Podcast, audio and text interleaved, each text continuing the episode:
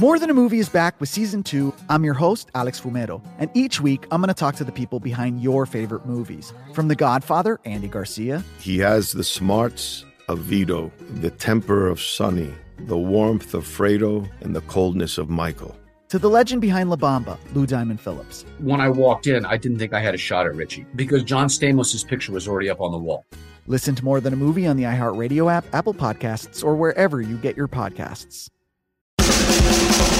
You're listening to the Buck Sexton Show podcast. Make sure you subscribe to the podcast on the iHeartRadio app or wherever you get your podcasts.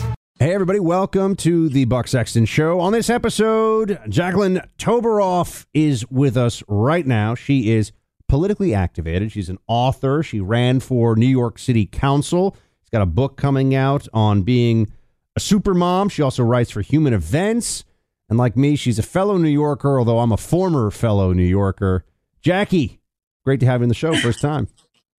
Thank you. I'm so excited to be here. So you were actually down there earlier this week at the Trump indictment arraignment situation. Just just tell everybody, you know, what's that like? What what was the vibe? What was the feel?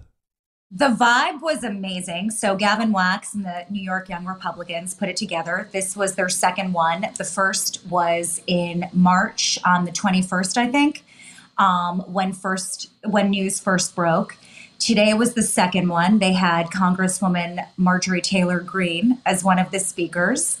And it was, they invited members to their club. So it was basically all locals. Uh, no one was bussed in uh, to riot, to arson, to loot, to assault. It was very orderly with a couple of exceptions. It turns out, after going onto Twitter, that New York City Council person, uh, Chi Ossé, was handing out whistles so that agitators could basically blow out eardrums of people there protesting Alvin Bragg. But it was very uh, civil, orderly. Um, everyone was cheering for Marjorie Taylor Greene. And again, this is in New York City, this is in Manhattan, and there was genuine support. What do you think it means now that it's official? I mean, Trump is indicted, the indictment is out. This is really happening. Just start first with I mean, as a New Yorker, it must be very weird. I mean, this is how I feel as a uh, you know, 30 some odd year New Yorker.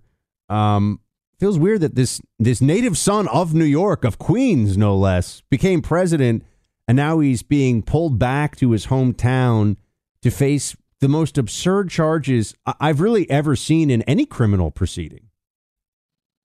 Yeah, I think the people that were at this protest today, there were plenty of them that were in support of Trump. And then there were just plenty of them that didn't see how indicting him and arresting him would make their lives any better.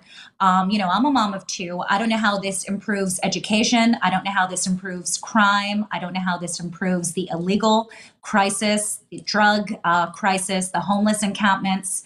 So there were plenty of people there that might not have necessarily been Trump supporters, but they were certainly not in support of what Alvin Bragg is doing.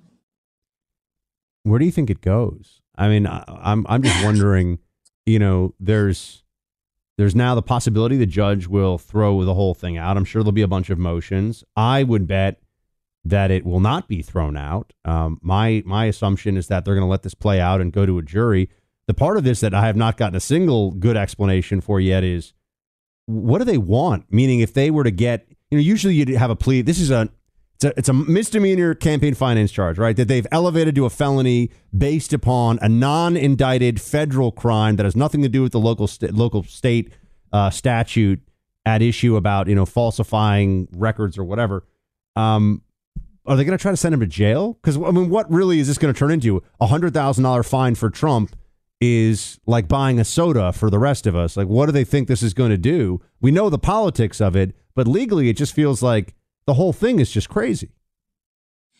I mean, look, I think it's so clear that these people just hate this country. And I saw that Lee Zeldin put out a tweet and he said um, that they are hurting America. I, I, that's the point that they're hurting America. They don't like America. This is this isn't a big deal to them. Um, I I'm unsure whether they took his photo for a mugshot, but then there was news that they weren't going to. They they want him disappeared. It feels like they want him in Siberia. Um, they don't want, even though this is happening in Manhattan, and there naturally is so much attention on it. It's almost like they just want to. They just want to disappear him. It's it's really just perverted and sick and i mean 34 counts what are these 34 counts i mean you've been you, are from new york city you know what's going on here i mean rapists and murderers are roaming free Oh, well, that's what counts. I want to ask you next about how the city how the city's doing. We're going to get into how Eric Adams is doing, the latest just feel uh, of walking around on yeah. the streets there, and, and you know how how we're, we're going to get to to all that. But but just on the on this Trump issue, I mean, do you get the sense right now. Um, I mean, you were there, I know, with a bunch of uh, young Republicans, club members in, in, New York City. Is it just Trump for you? Or Trump for you already? Like, you don't even want to see the primary play out. Have you already decided in your mind, or, or do you want to see? I was voting for. I mean, I voted for Trump before. I am 100% voting for Trump again. I, unlike some of the other people, I have no issue with DeSantis. I just don't know. We have Trump things were great under Trump. I just don't understand why we would go towards DeSantis. So I'm already committed to who I'm voting for. Um, I think really surprisingly that the the Democrats are counting on these suburban moms to reject Donald Trump. I think what's going to happen is the urban moms are going to reject the Democrats. I just I see such a repulsion here from moms. Um, again, about this the left's attack on women, the crime, the school. I just I, I really think we're going to be surprised by New York City and specifically by the moms. We're going to come back to that in just a second, but first, do you by the way, do you have any my pillow gear at home? Like, do you have the slippers? Do you do. have anything?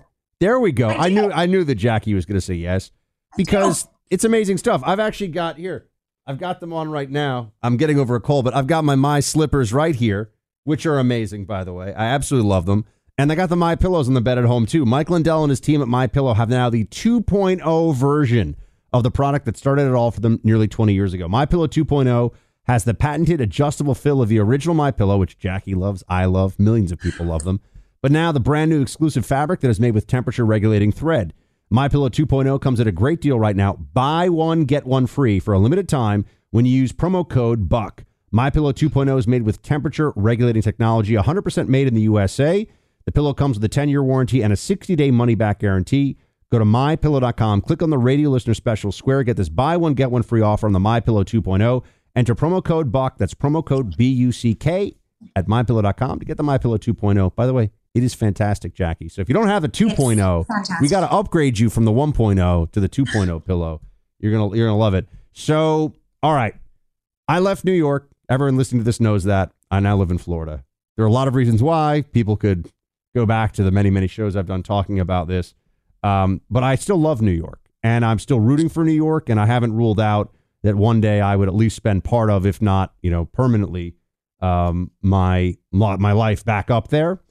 How's it going under Mayor Eric Adams? Like, honestly, not just, I, you know, under de Blasio, the answer was he's awful top to bottom. He does nothing right. He's an imbecile.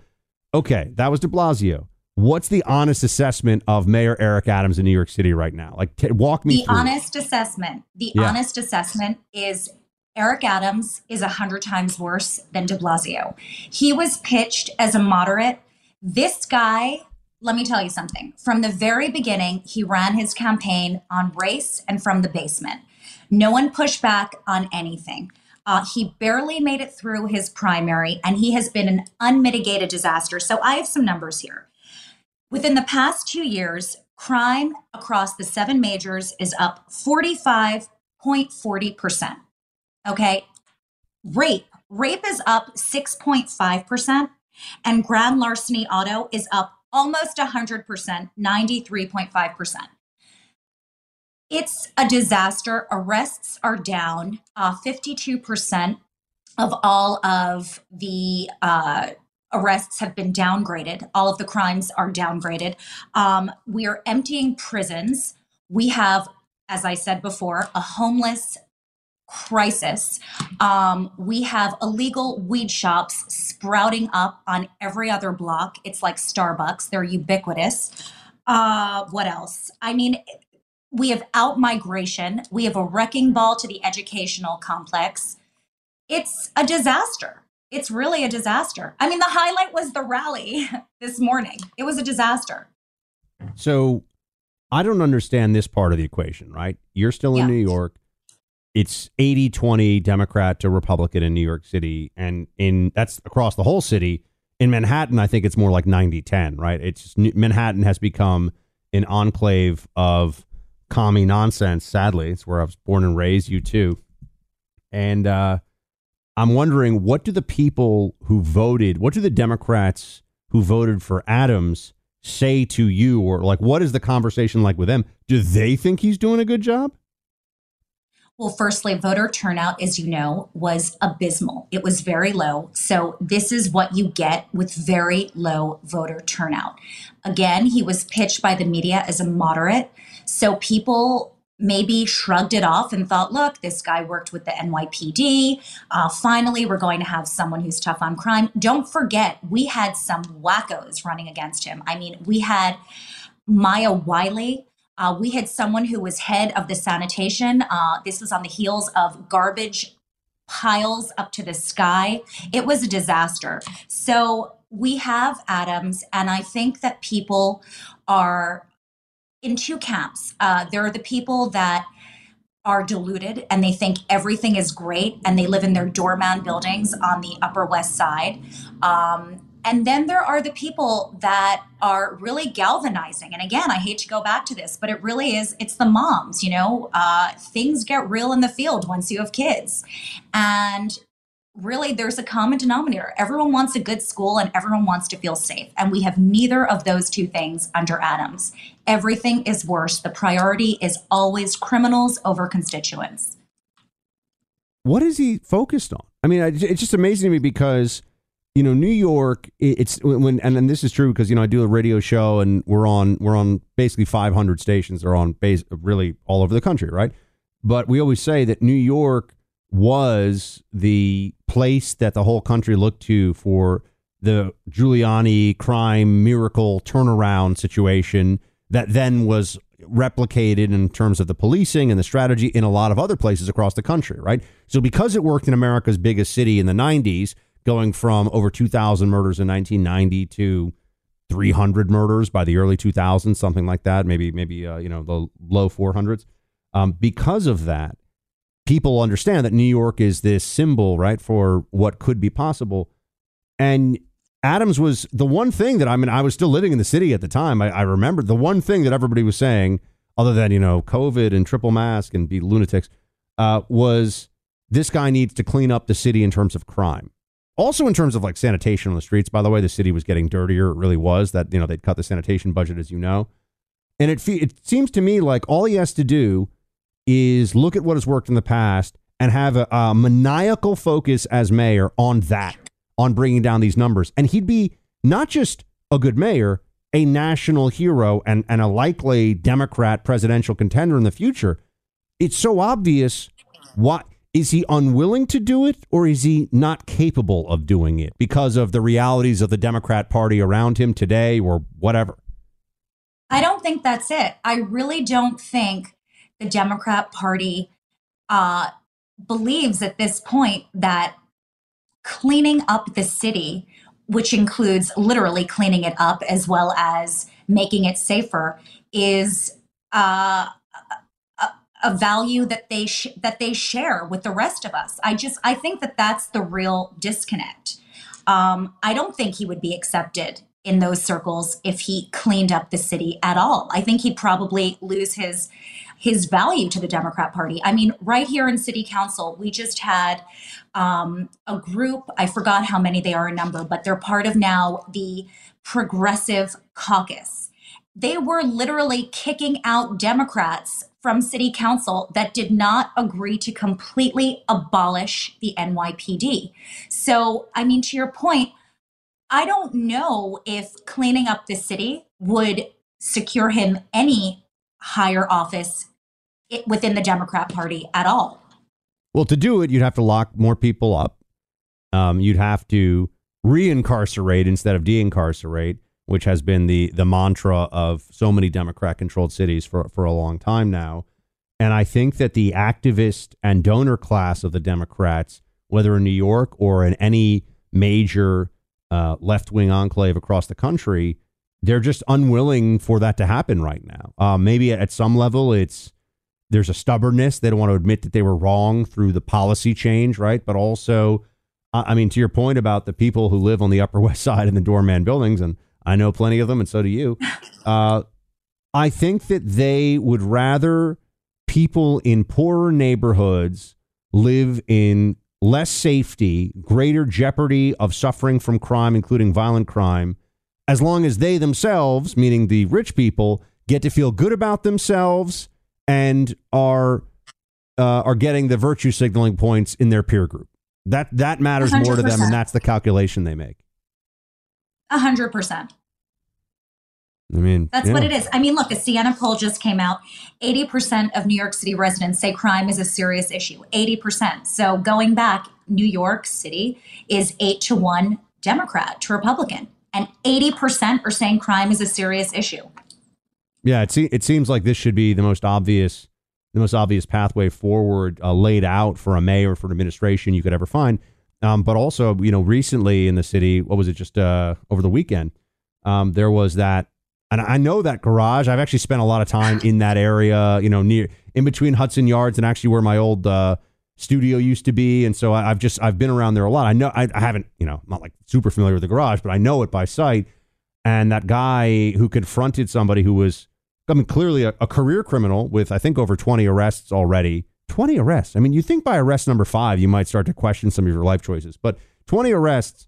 Um, and the guy pulls out a gun, shoots him. It's amazing. The guy, uh, Musa, I believe was his name, the employee. Uh, he he turned the gun on the individual, shot him after being shot.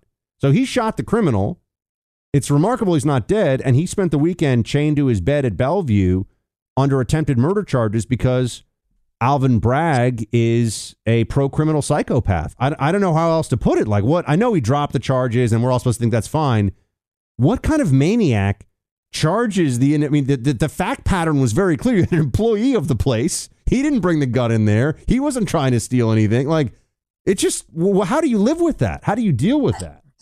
Jokes on Musa. He thought that, you know, defending himself was some sort of uh, right. It's not here in New York City. It really, again, it's it's just pro criminal. Every single policy favors that of a criminal over law abiding uh, residents. It's it's really it's terrifying, quite frankly. It's but really terrifying. You don't you you, you yeah. go to uh, you see it's interesting to me because you're actually a lot of people talk about like oh what can I do? You've run for city council in New York. You're involved in politics in New York. So just to be clear to everybody, you're not you know you're not a mom who's saying maybe somebody else is going to pick up the torch no. and try to do something. You're you're actually trying to charge up that hill in this nest of very wealthy commies uh, in New York City. Like you're actually trying to charge up that hill.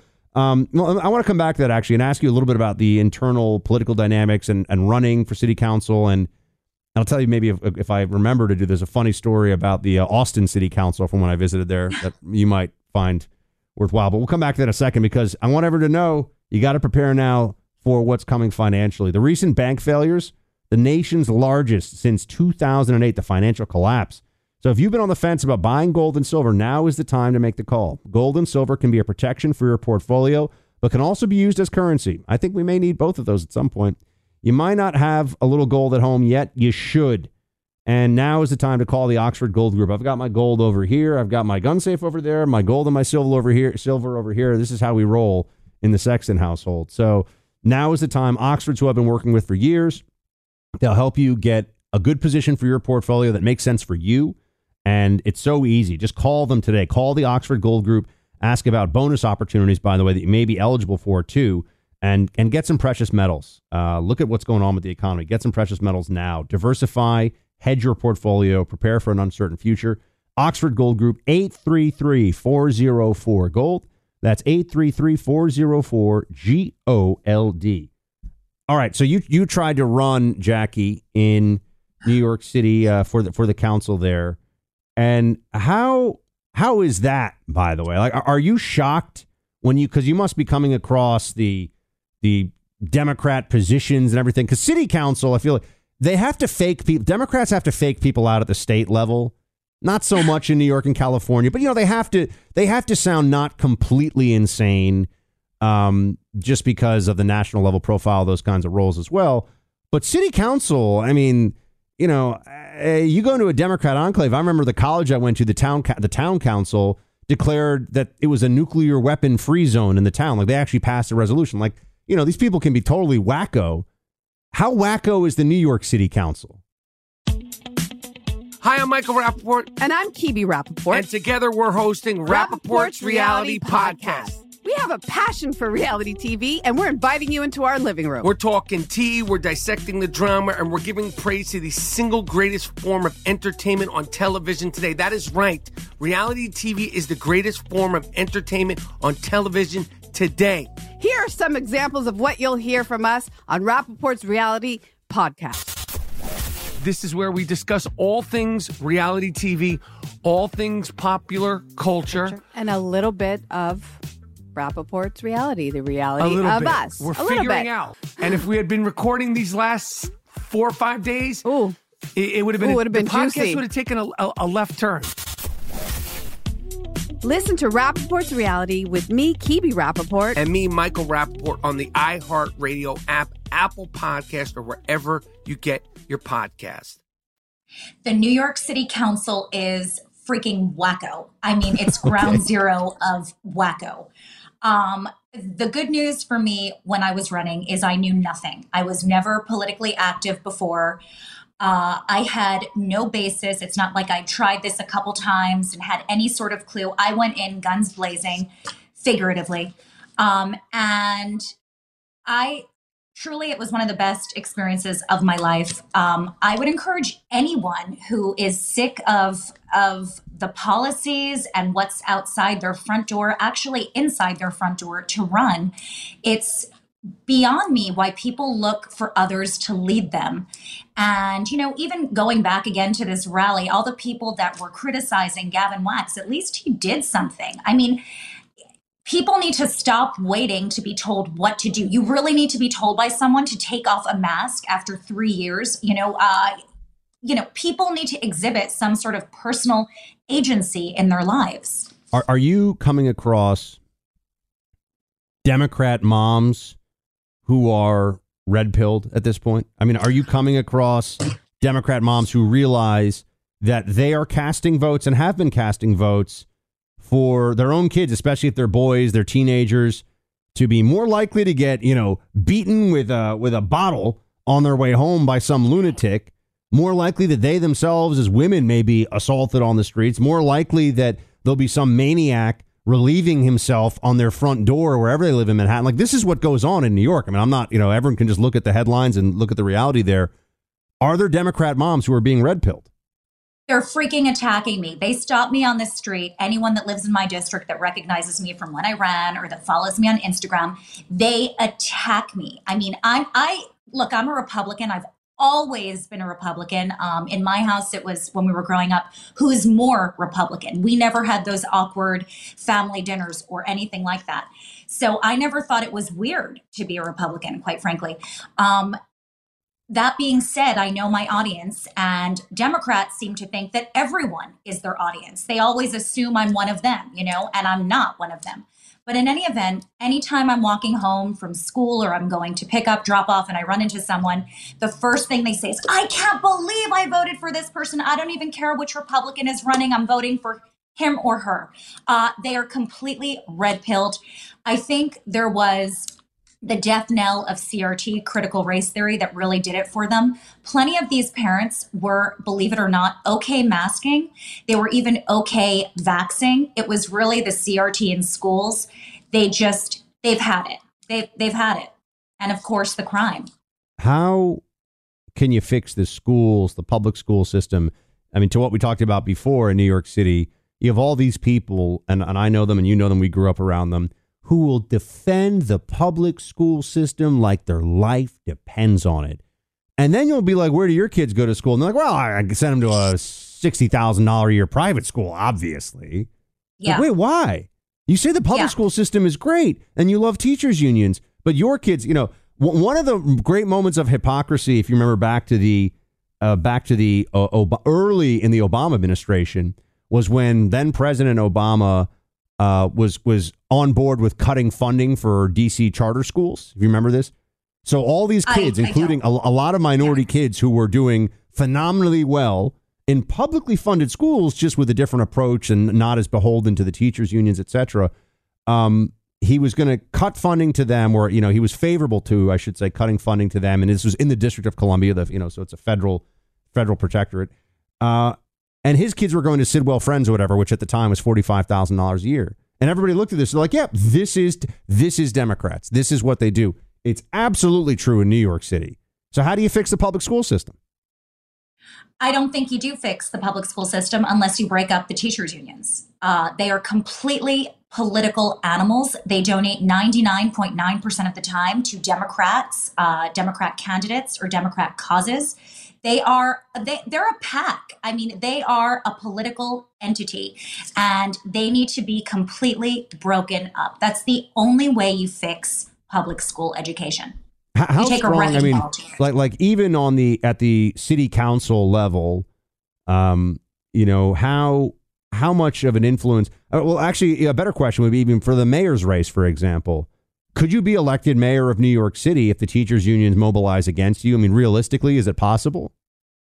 I think it is possible. Um, so, you know, there are 51 members of city council creating this body, and they basically they have a lot of influence over the mayor. The mayor, like for example, Mayor Giuliani, he knew how to rule the city council. Mayor Adams does not. And within the purview of city council is weighing in on all local agencies such as the NYPD and the Department of Education. So city council has a big say in education and Mayor Adams is ultimately the one presiding over it. Um, again, this this educational failure is his. He also installed one of the Banks brothers. Uh, what is his name? David Banks one of his longtime friends. It's a really weird, it's kind of like Tammany Hall. You have Philip Banks, who is the deputy mayor. Uh, it was like this newly created post for him. And then you have Philip, then you have Philip Banks's brother, David Banks, who is now head, he's the chancellor of education. And all three, the two Banks brothers and Eric Adams, go way back. It's a very strange uh, relationship can I be saying this? Can I? Can, can, anyway, it's a str- it's a strange relationship, uh, and one of them is presiding over the educational situation that we have, and it's a disaster. So, New York City taxpayers spend the most out of any person in the nation, $28,000 per public school student annually. And the prize is being in the bottom half of the nation for reading and writing. That's what we get. Twenty-eight thousand dollars. That's That's before you take in any into consideration anything else. Uh, special needs children, it's much more.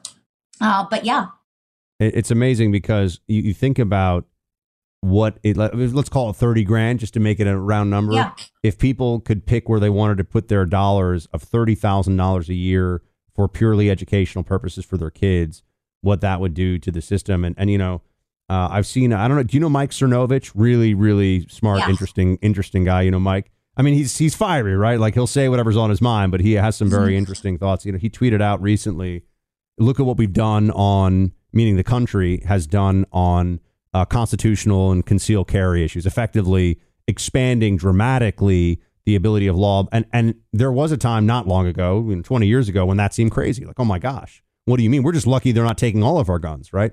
But the work is done at the local level, and I think that's what's so interesting. That's why one of the reasons I want to talk to you, um, because you look at things like school choice school choice that works locally in a, in a city in particular, or even a, in one state, provides a model for other places around the country. And this is what Ron DeSantis down in Florida is obviously trying to do with schools, well, with everything, which is provide a model of governance that other Republican states can follow. I know you can't do that, generally speaking, in New York because of the political makeup, but it does feel like any room to experiment with the New York school system that just shows what works and shows how much the current system doesn't work could have uh, could have effect, right? Other places look at it and say, "See," which is why they hate. Obviously, it's why they hate charter schools and Harlem Success Academy comes under attack from the left, which is insane.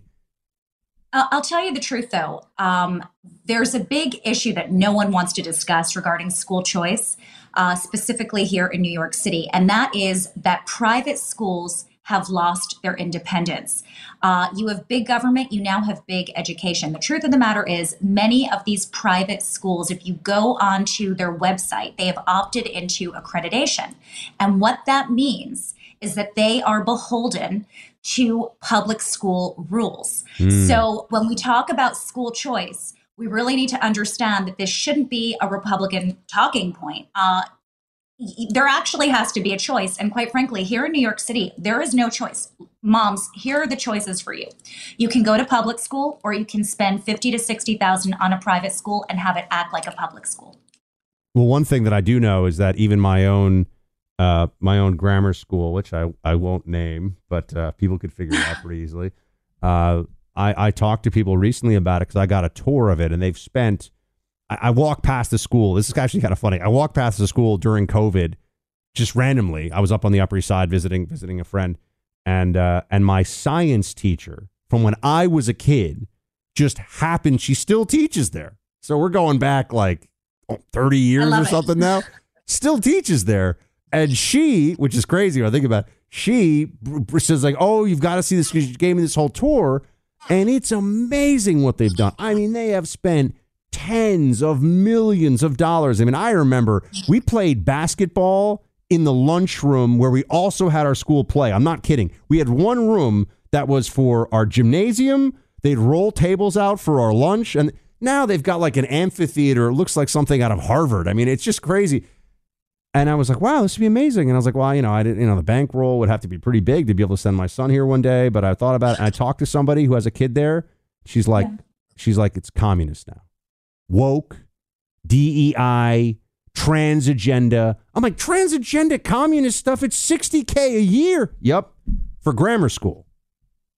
This is really this is the crux of it when people discuss school choice. There has to be a choice. And right now there unfortunately there really isn't a choice. Also, a lot of the schools are the private schools are looking to unionize. That will be it. That will be the death knell to the private schools. I hadn't even heard I hadn't even heard that. Really? Yeah. That's yeah little oh i shouldn't i'm not going to name them but there are quite a few you know I, I just I have to ask. I mean, this. I was going to say, can we close on a on a hopeful note here, Jackie? I don't know if that's really possible today, given what's going on with the country. But what keeps you there? You know, I mean, because because I used to, I used to talk. I was a I'm to be here when the last skyscraper crumbles and and the and the you know the the hammer and sickle is flying over Central Park. Like I'm gonna be here, damn it, I'm not. And then eventually during COVID, I was just like, you the people, not the administration.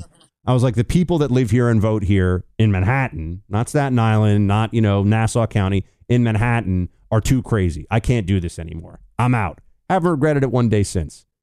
Are you thinking about it? Or are you there? Are you actually in it to win it till the end?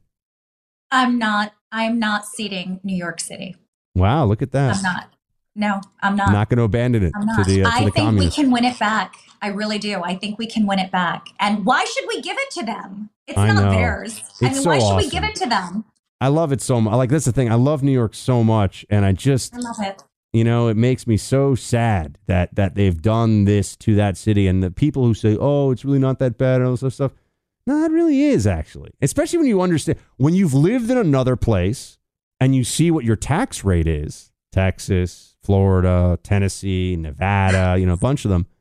And then you realize that not only are you going through this stuff in New York City and paying incredibly high cost of living, the highest cost of living really in the country, you are paying the city government for the privilege of being there and the state government for for them to basically spit in your face and act like maniacs and you know suck at everything. I don't know what else to say. Like it's too much, but you're you're not you're We're not gonna. sadomasochistic.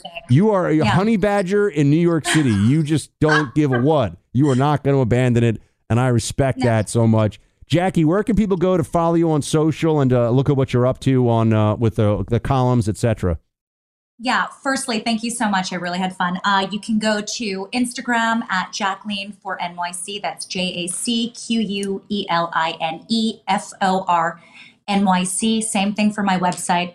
On Twitter, I'm at J A C Q U E T N Y. I wrote it down. What did I write down? I think it's NY, something like that on Twitter.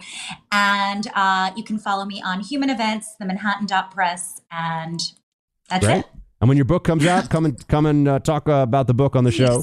So uh, we're excited to. for you on that one. That's great. Save New York City. Let me know how that goes. All right, Jackie I will. Thank you so much. Great to have you. More Than a Movie is back with season two. I'm your host, Alex Fumero, and each week I'm going to talk to the people behind your favorite movies. From The Godfather, Andy Garcia, He has the smarts of Vito, the temper of Sonny, the warmth of Fredo, and the coldness of Michael. To the legend behind La Bamba, Lou Diamond Phillips. When I walked in, I didn't think I had a shot at Richie because John Stamos' picture was already up on the wall. Listen to More Than a Movie on the iHeartRadio app, Apple Podcasts, or wherever you get your podcasts.